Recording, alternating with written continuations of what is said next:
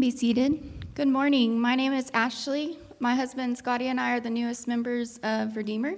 I'll be reading scripture this morning from Mark chapter 8, verse 31 through Mark chapter 9, verse 1. And he began to teach them that the Son of Man must suffer many things, and be rejected by the elders and the chief priests and the scribes, and be killed, and after three days rise again. And he said this plainly, and Peter took him aside and began to rebuke him. But turning and seeing his disciples, he rebuked Peter and said, Get behind me, Satan, for you are not setting your mind on the things of God, but on the things of man. And calling the crowd to him with his disciples, he said to them, If anyone would come after me, let him deny himself and take up his cross and follow me. For whoever would save his life will lose it, but whoever loses his life for my sake and the gospel's will save it. For what does it profit a man to gain the whole world and forfeit his soul? For what can a man give in return for his soul? For whoever is ashamed of me and of my words in this adulterous and sinful generation, of him will the Son of Man also be ashamed when he comes in the glory of his Father with the holy angels. And he said to them, Truly I say to you, there are some standing here who will not taste death until, this, until they see the kingdom of God after it has come with power. The grass withers, the flower fades, but the word of our God will stand forever. Thank you, Ashley. Hey, good morning. Uh, my name's Tanner House. If I haven't met you yet, I'm the lead pastor here at Redeemer Church. Thank you so much for being here. If you're a guest, uh, would you take a moment and fill out the Connect card that is under your table? Um, we would love to be able to figure out how this music stand works. Uh, we'd love to be able to figure out how to uh, connect with you, how to serve you, um, how we as a church could get you plugged into the life of the body. Uh, if you're new, also we use the ESV. If you need a Bible, there's some on the back of the on the communion tables. You can raise your hand, and my friend Rodney will bring you one if you need one. Um, and we're just really thankful that you're here this morning. So I don't know if you've all heard or not, but there's this virus going around. Um, and so, without getting all political about it, I want to say this. One of the long term effects of the pandemic seems to be the way that each different state is handling labor and unemployment and things like that. And I hadn't really given it much thought because of Texas, but up until the last few weeks, it hasn't really had any effect on, on me. Like, I haven't had to think about the effects personally. Uh, but I've noticed in two areas of my life a disruption because of what's going on in other places. The other day, I really wanted some chicken wings. Uh, Kendra, my wife, she has this really amazing, healthy, whole 30 chicken wing recipe. So I went to HEB on 42nd, and they didn't have the ones I wanted because I want the portions, not the whole wing. It's a whole production.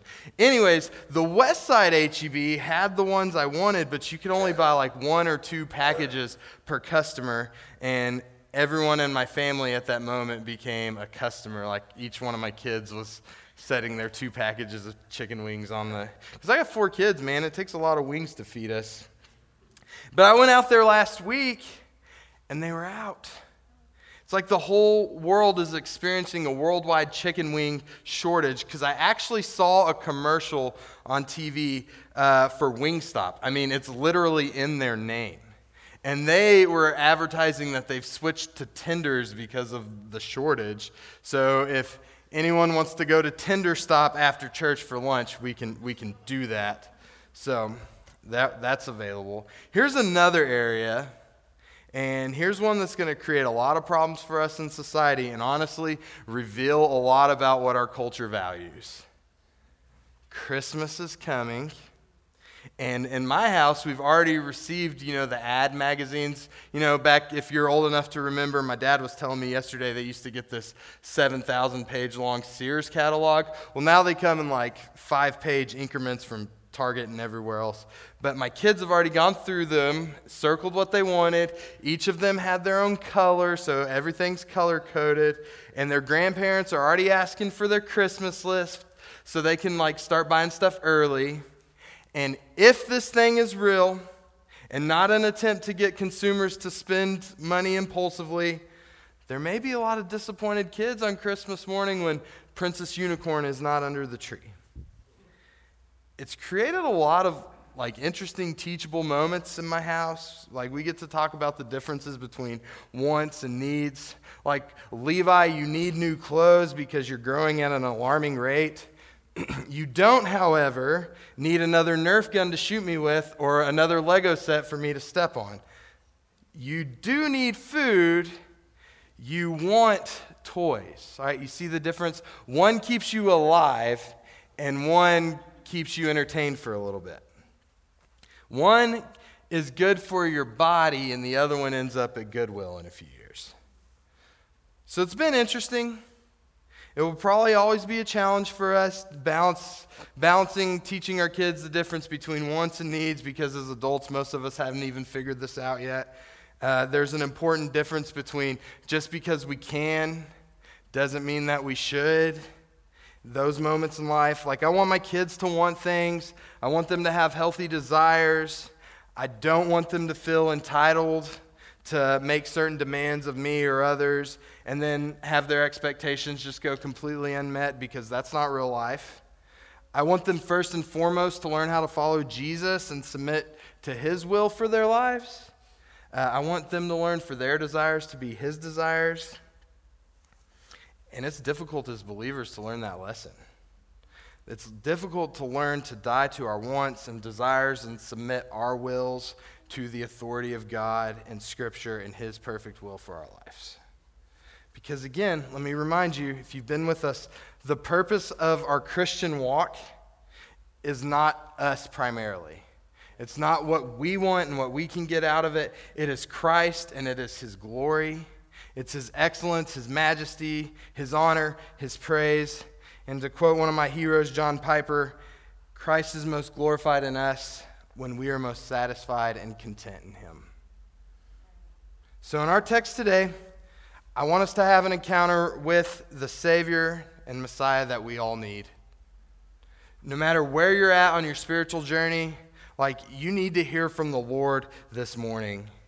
If you're just checking out this Jesus guy, or if you've been walking with Christ for years and years and years, or you're somewhere in between on that spectrum, you need to be reminded. Maybe you need to recognize for the first time exactly who this Savior is. This Savior, this Messiah, he isn't always the Messiah we expect. Culturally speaking, he isn't always the Messiah that we want, but he is always what we need. I just want to call you, church, one more time to consider the life, death, and resurrection of Jesus. I want to invite you, if you're a believer this morning, to consider does any of this have any bearing on my life? In our text today, Jesus is giving us a clear calling as to what it means to be a follower of Jesus. And as you sit, and as you listen to the text today, I'd invite you to consider if, in fact, you are a true follower of Jesus, or if just maybe you are just a cultural Christian. I'd invite you to pray that God would reveal sin and unbelief to you, maybe even for the first time. That's just, there's a lot at stake for us, church, this morning, how we respond to this text. So let's pray, and we're going to get to work. Lord Jesus, we need you. Lord, show us our need for you. Lord, I pray that you would do a lot of work in the hearts of men and women and kids in this room this morning, Lord, that you would root out unbelief, Lord, that you would root out any pretense, Lord, that you would root out any false sense of security that isn't found in you. Lord, for the believer this morning, I pray for some deep assurance Lord, and for the wayward and the wandering, I pray for conviction. Lord, we love you. Help us to love you more. Lord, we trust you. Help us to trust you more. It's in your name we pray. Amen. Mark chapter 8, beginning in verse 31, it says, And he began to teach them that the Son of Man must suffer many things and be rejected by the elders and the chief priests and the scribes and be killed, and after three days rise again. Verse 32 at the beginning, it says, And he said this plainly. So, just by way of review, if you've been with us, we or if you're new, either one, we've been walking through the gospel according to Mark all year. And so, just so we're on the same page, last week, after Jesus and his disciples returned from their Galilean Gentile region tour, Jesus and his disciples are on their way to Caesarea Philippi. And Jesus asked his disciples, Who do people say that I am? What are people saying about me? His, his disciples responded, People are saying that you're John the Baptist, or that you're Elijah, or that you're one of the prophets. And look, all of these things are, are really positive things. Like John the Baptist, Elijah, the prophets in the Old Testament, they're all well respected and they're all well thought of. The problem is that these descriptions of Jesus just are not accurate at all. They are not accurate representations of who Jesus is. One commentator, Daniel Akin, says that these may all be efforts to honor Jesus, but they misrepresent him. They applaud him, but they also deny him. So he asked them, so Jesus asked the disciples, What about you? What do you believe about me? Who do you say that I am? And Peter says, You are the Christ. You are the Messiah. You're the one we've been waiting for. You will be our Savior. Peter makes the very first public proclamation of Jesus' messianic role and function. But sit tight, uh, he's still got some learning and growing to do. So, in our, our text today is actually a continuation of last week's text. After Peter makes this proclamation, Jesus tells them what's about to happen to him. He tells them what his impending fate is, and not only that, he tells them plainly for the first time. This is Jesus' prediction of what is called the Passion, meaning his death, his burial, his resurrection. And it has a few important components for us. And I really want us to understand what's taking place here in this exchange. For Jesus to be the Messiah, a few things have to be true. For Jesus to be the, the Messiah, Jesus, the Son of Man, must suffer. For Jesus to be the Messiah, it is necessary that these things happen. This has been predicted by God through the prophets numerous times in the Old Testament writings. A few that come to mind immediately are, are Genesis 3:15, when God tells the serpent that he, the enemy, the devil, Satan, uh, Satan will bruise the seed of the woman, meaning Satan will bruise the heel of the Messiah, the Christ, Jesus' heel, but the Messiah, Jesus Christ, is going to crush the serpent's head. Meaning, for a second time, or for me, a second, for a second, meaning for a second, it may appear that Satan is actually going to win. When Christ was laying dead in the tomb, it may have felt hopeless for a moment.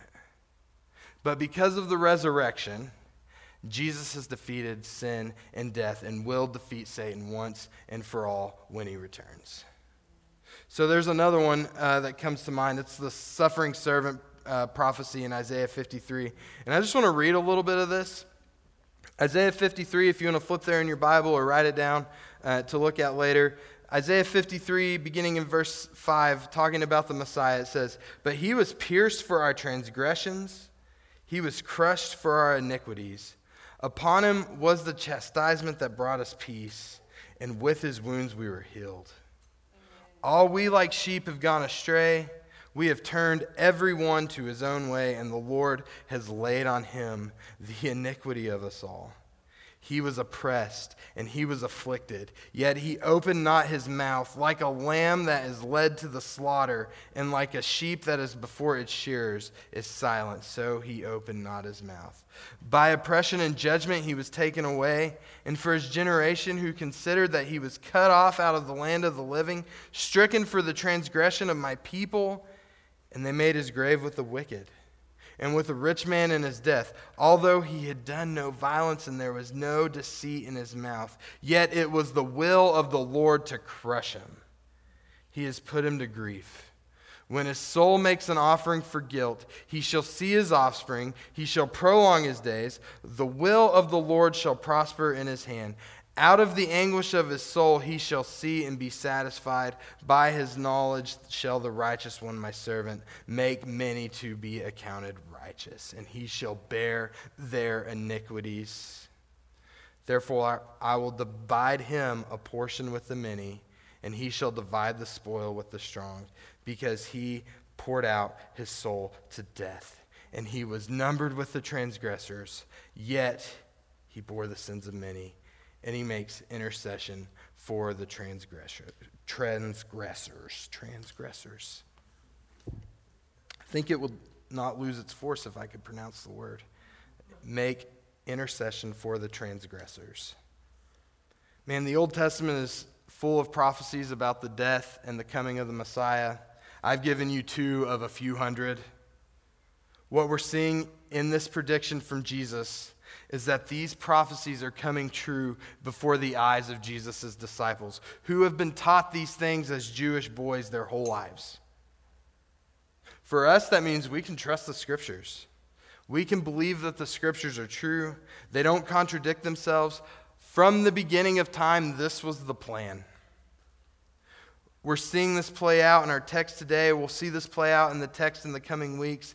This is the Messiah, the Christ, who died for the sins of many and makes intercession for the wickedness of transgressors. So, keeping in mind, keeping in mind the Jewish nation, including but not limited to these disciples, they are expecting Jesus to come in and redeem them in an earthly and political sense, not a spiritual redemption first. So Jesus must suffer and die. Jesus must suffer and die, and Jesus isn't predicting that this is going to happen only, but that it was absolute, absolutely necessary that it, in fact, must happen. That he actually had to be killed and one commentator says, not only this, he also had to be subjected to suffering and must be killed because of the Father's will and love for creation.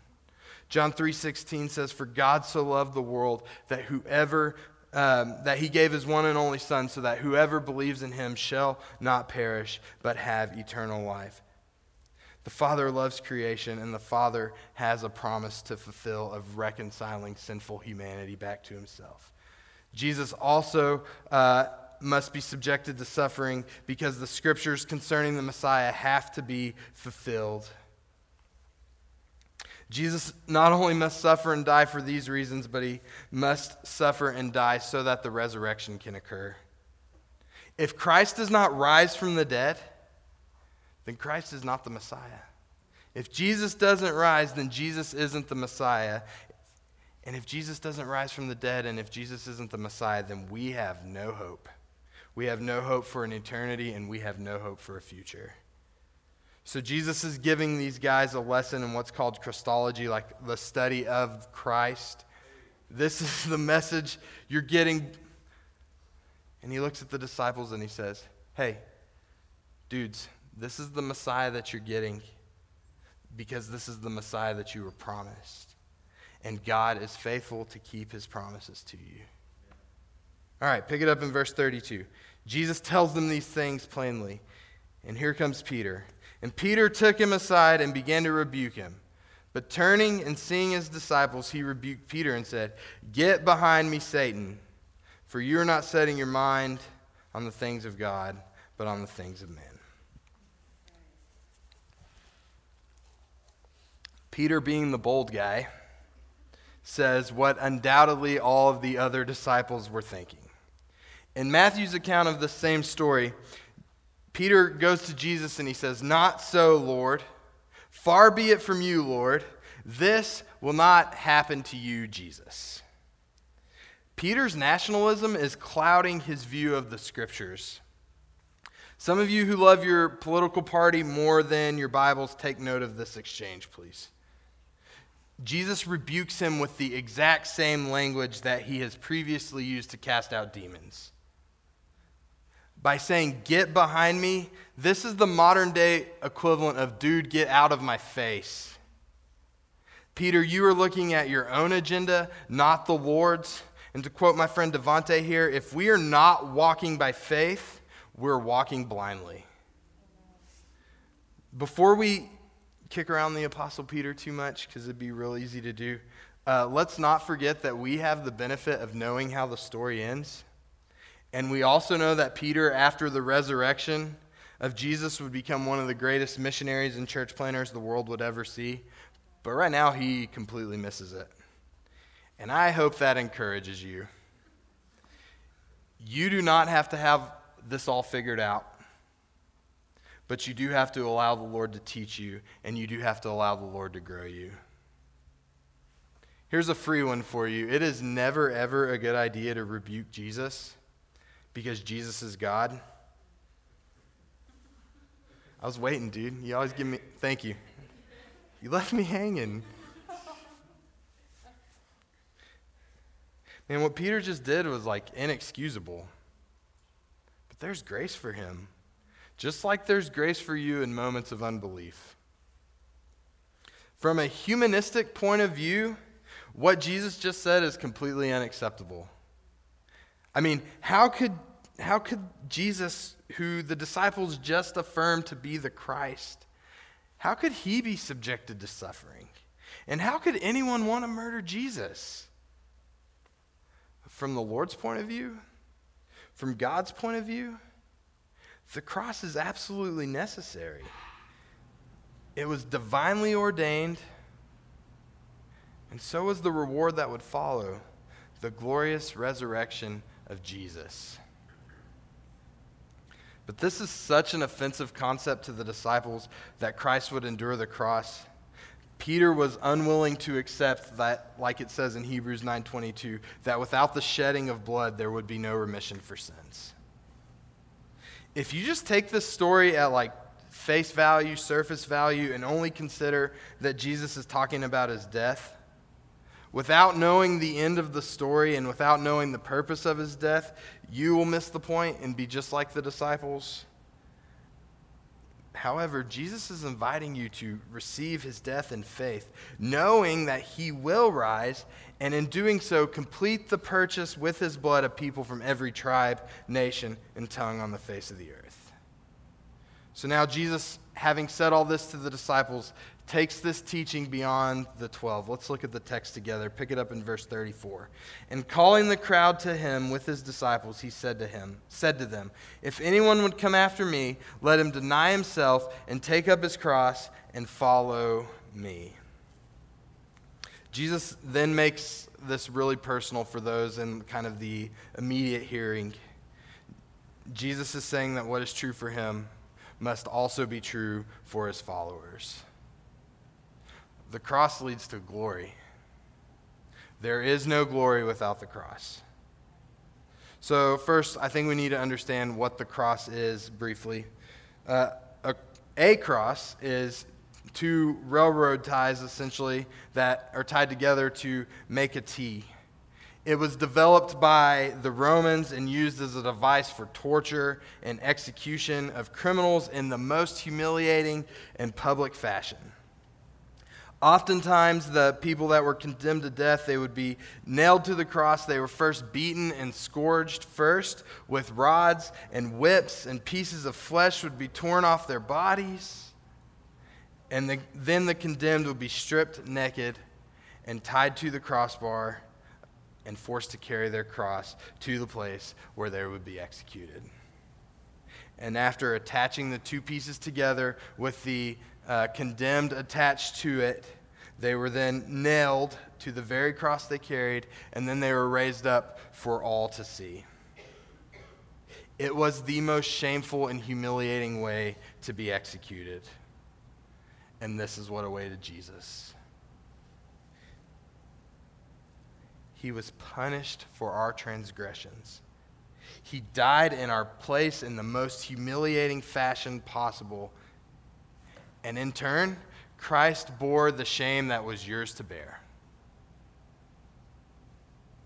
And this is what Jesus is calling you to. If you want to be a follower of Jesus, Jesus invites you to take up your cross and die to yourself, to deny yourself and follow Jesus. I want to say this before we just fly past it. There's a major difference between the humiliation of Jesus between the death of Jesus and our call to deny self and die. Jesus' death has atoning value, meaning Jesus' death accomplished redemption. Jesus' death satisfies the wrath of God. Jesus' death was sufficient for the forgiveness of sins. We, on the other hand, actually deserve death. We deserve God's wrath, but God's grace through the blood of Jesus means that we now can have access to the Father. Hebrews 4:16 says, "Let us then with confidence draw near to the throne of grace, that we may receive mercy and find grace to help in time of need." Jesus put death to death by becoming death. there you are. And because of that, now we can follow Jesus. But what does that look like? When Christ calls you to deny yourself, take up your cross, and follow him, what exactly is it that he's calling you to? Jesus in our text invites the crowd along with his disciples together for this discussion. So, this means for us that he's also inviting us to be a part of this conversation as well. This is a charge from Jesus, and this charge from Jesus is a matter of life and death. It's a matter of eternal life and eternal death. Jesus is inviting all to consider the cost. Jesus is inviting all to count the cost of discipleship. So, what does it mean to follow Jesus according to Jesus and according to the scriptures? Let's take this statement by statement. Jesus first says, Let him deny himself. For our purposes, I'll just say, Deny yourself. Meaning this you must say goodbye to your old self. Jesus and his word are calling you to put your old self to death. It is more than just going without something. It isn't self rejection or self hatred. It's more than trying to stop doing a particular sin. Denying self means that you are renouncing yourself as the ruler of your own life. You are giving up whatever reliance you have on yourself. You are giving up all efforts to save yourself giving up all efforts to just try to be good enough to earn God's love. Denying ourselves in this way leads to finding life in Him. Faith in Him leads to justification, meaning faith in Him means that we can be declared righteous through faith in Christ. And when we deny ourselves, Christ becomes the treasure of our existence. And we have assurance that Jesus has redeemed us. Denying of self rejects like religiosity and box checking and completely changes our motives and desires. Denying of self says, I am not the most important person in this world. Denying of self makes Christ the object of our affections. We care about Christ, and then we care about his glory, his excellence, his majesty, his honor, his praise, and we're no longer motivated by trying to elevate ourselves. We seek to fight sin. We seek to put it to death. And when we sin, we confess and we repent and not try to justify ourselves before God and others. We replace our will, God replaces our will, our wants, our desires, our perceived needs with His because God has changed our hearts. We treasure God's good and perfect will for our life. It's a willingness to give up everything dear in this life for the sake of following Christ. The Apostle Paul says in Philippians 3 7, But whatever gain I had, I count it all as loss for the sake of Christ. So that's denying yourself. Then Jesus says, Let him take up his cross. So take up your cross. One commentator says, If the Messiah must suffer, so must his followers. A few moments ago, we talked about the cross. The, the condemned person would carry their cross under duress. And Jesus Christ did so willingly. And so do the disciples of Jesus. We follow Jesus, and if we believe what Jesus says about following him, Jesus says, in this life, Christian, you will have trouble. Followers of Jesus will have struggle, but then Jesus says, Take heart, for I have overcome the world. When we follow Christ, listen to me, some of you need to hear this. When we follow Christ, we were never promised an easy, struggle free existence. We were promised persecution and we were promised hardship in the name of Jesus. I want to take this further, just a little further. There's a faith system known as the prosperity gospel that, that teaches that faith in Christ ultimately leads to a struggle free, consequence free, um, blessed existence. If you're sick in this theological wasteland, you are outside the will of God. If you're praying about something specifically healing or for you or for someone else and it's not happening, in this theological perspective, it would mean that you don't have enough faith. That is so contrary to the Word of God.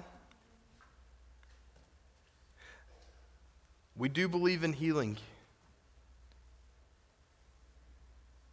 Doesn't mean that Christ is required to give that to us.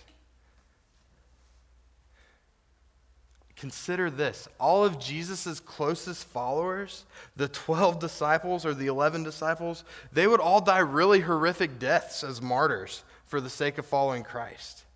So I want to submit to you this. If you are sick, or if you're struggling in life to one degree or another, Christ is not upset with you. If you're struggling and you're walking with Christ, Christ may be trying to increase your faith. Christ may be trying to increase your dependency on Him. Christ may be trying to increase your love and devotion for Him. And when we struggle as Christians, we are actually identifying with the cross of Christ. You will struggle as Christians. That is actually promised. Honestly, I'd be more concerned if you never ever struggled for the sake of following Jesus. In the West, this is such a hard concept to grasp because we really do want it easy. But the way of Jesus is a call to come and die so that you may live. If you are a Christian, you will endure hardship, and it may look like this. People may not want to listen to your, to your gospel witness. You may be mocked for your faith. But take comfort. Christ rewards faithful service to him. Are you willing to suffer for Jesus? If not, you may not really be following Jesus. You may not be following Jesus to the fullest extent that he's calling you to. And so Jesus ends his teaching with this Follow me. This is not a one time decision. This is a continual following of Jesus. This means trusting in him, walking in his footsteps in dependency to the Father, obeying his commands, and all of this takes place out of gratitude for the salvation that you have received, that you did not deserve. Through the death of Jesus, moment by moment by moment. Man, if you want to know if you're truly a believer in Christ, let me ask you this Are you characterized by loving Jesus more than yourself? Are you characterized by loving others more than yourself?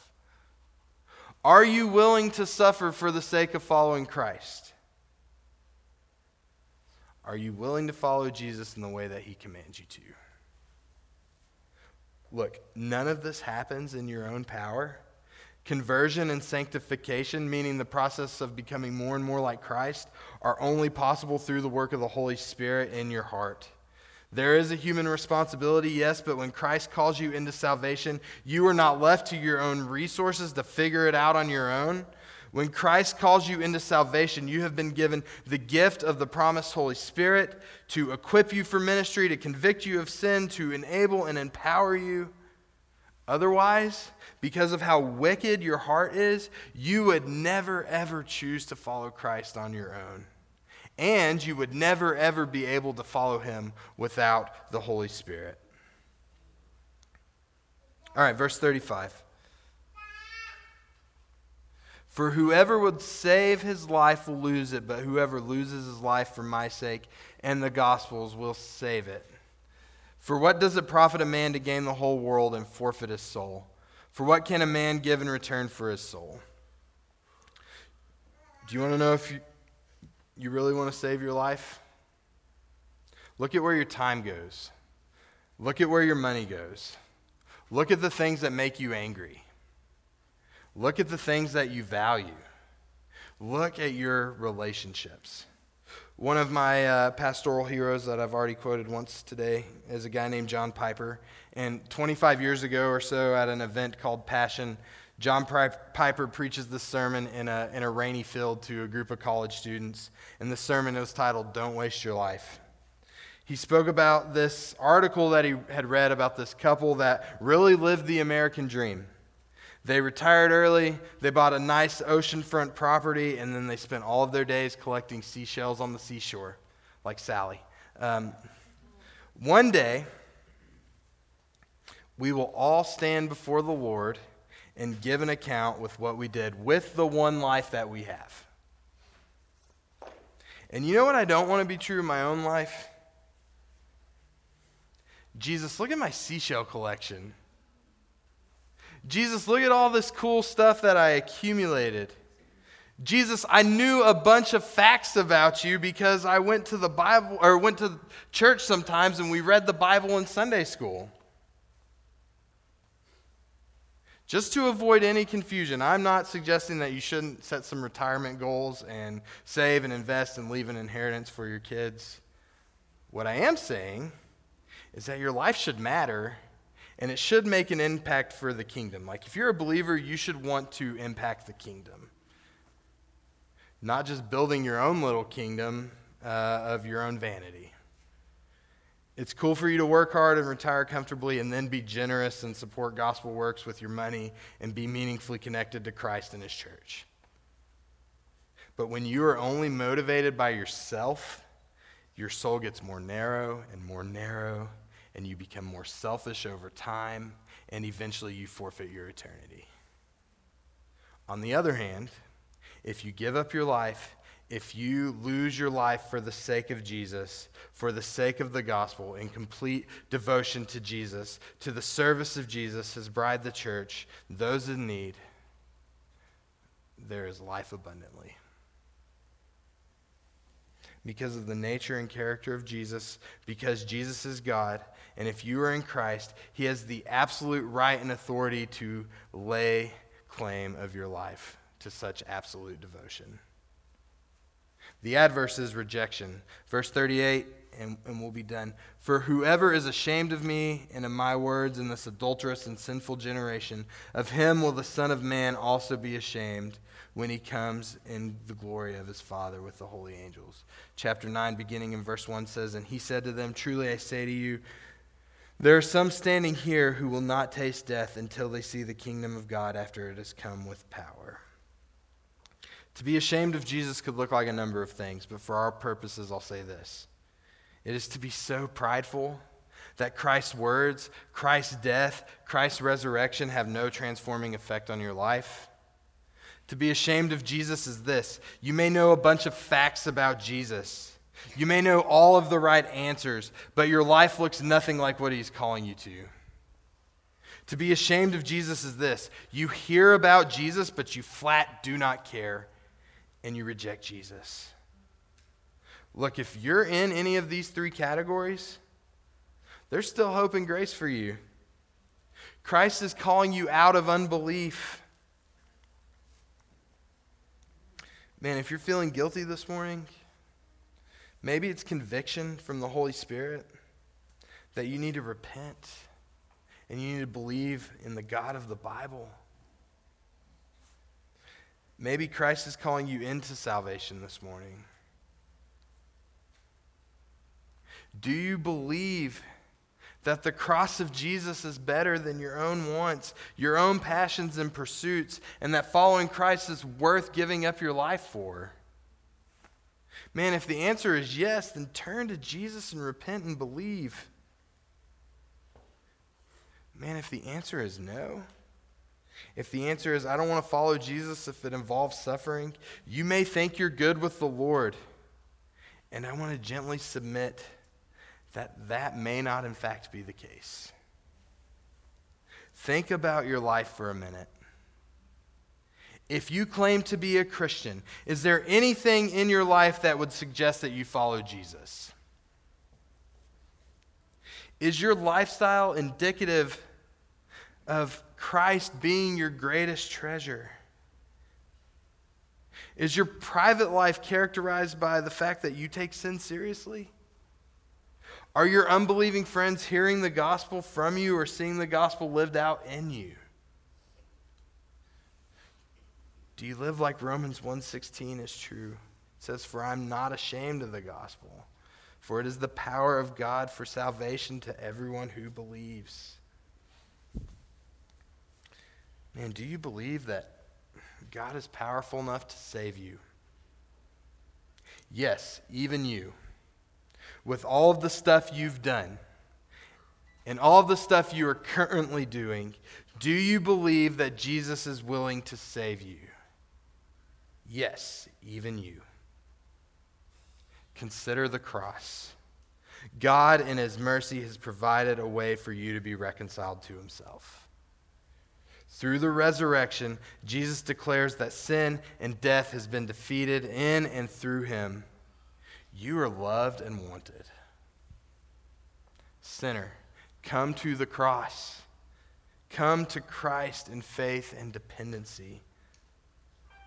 Lose your life and save your soul. Let's pray.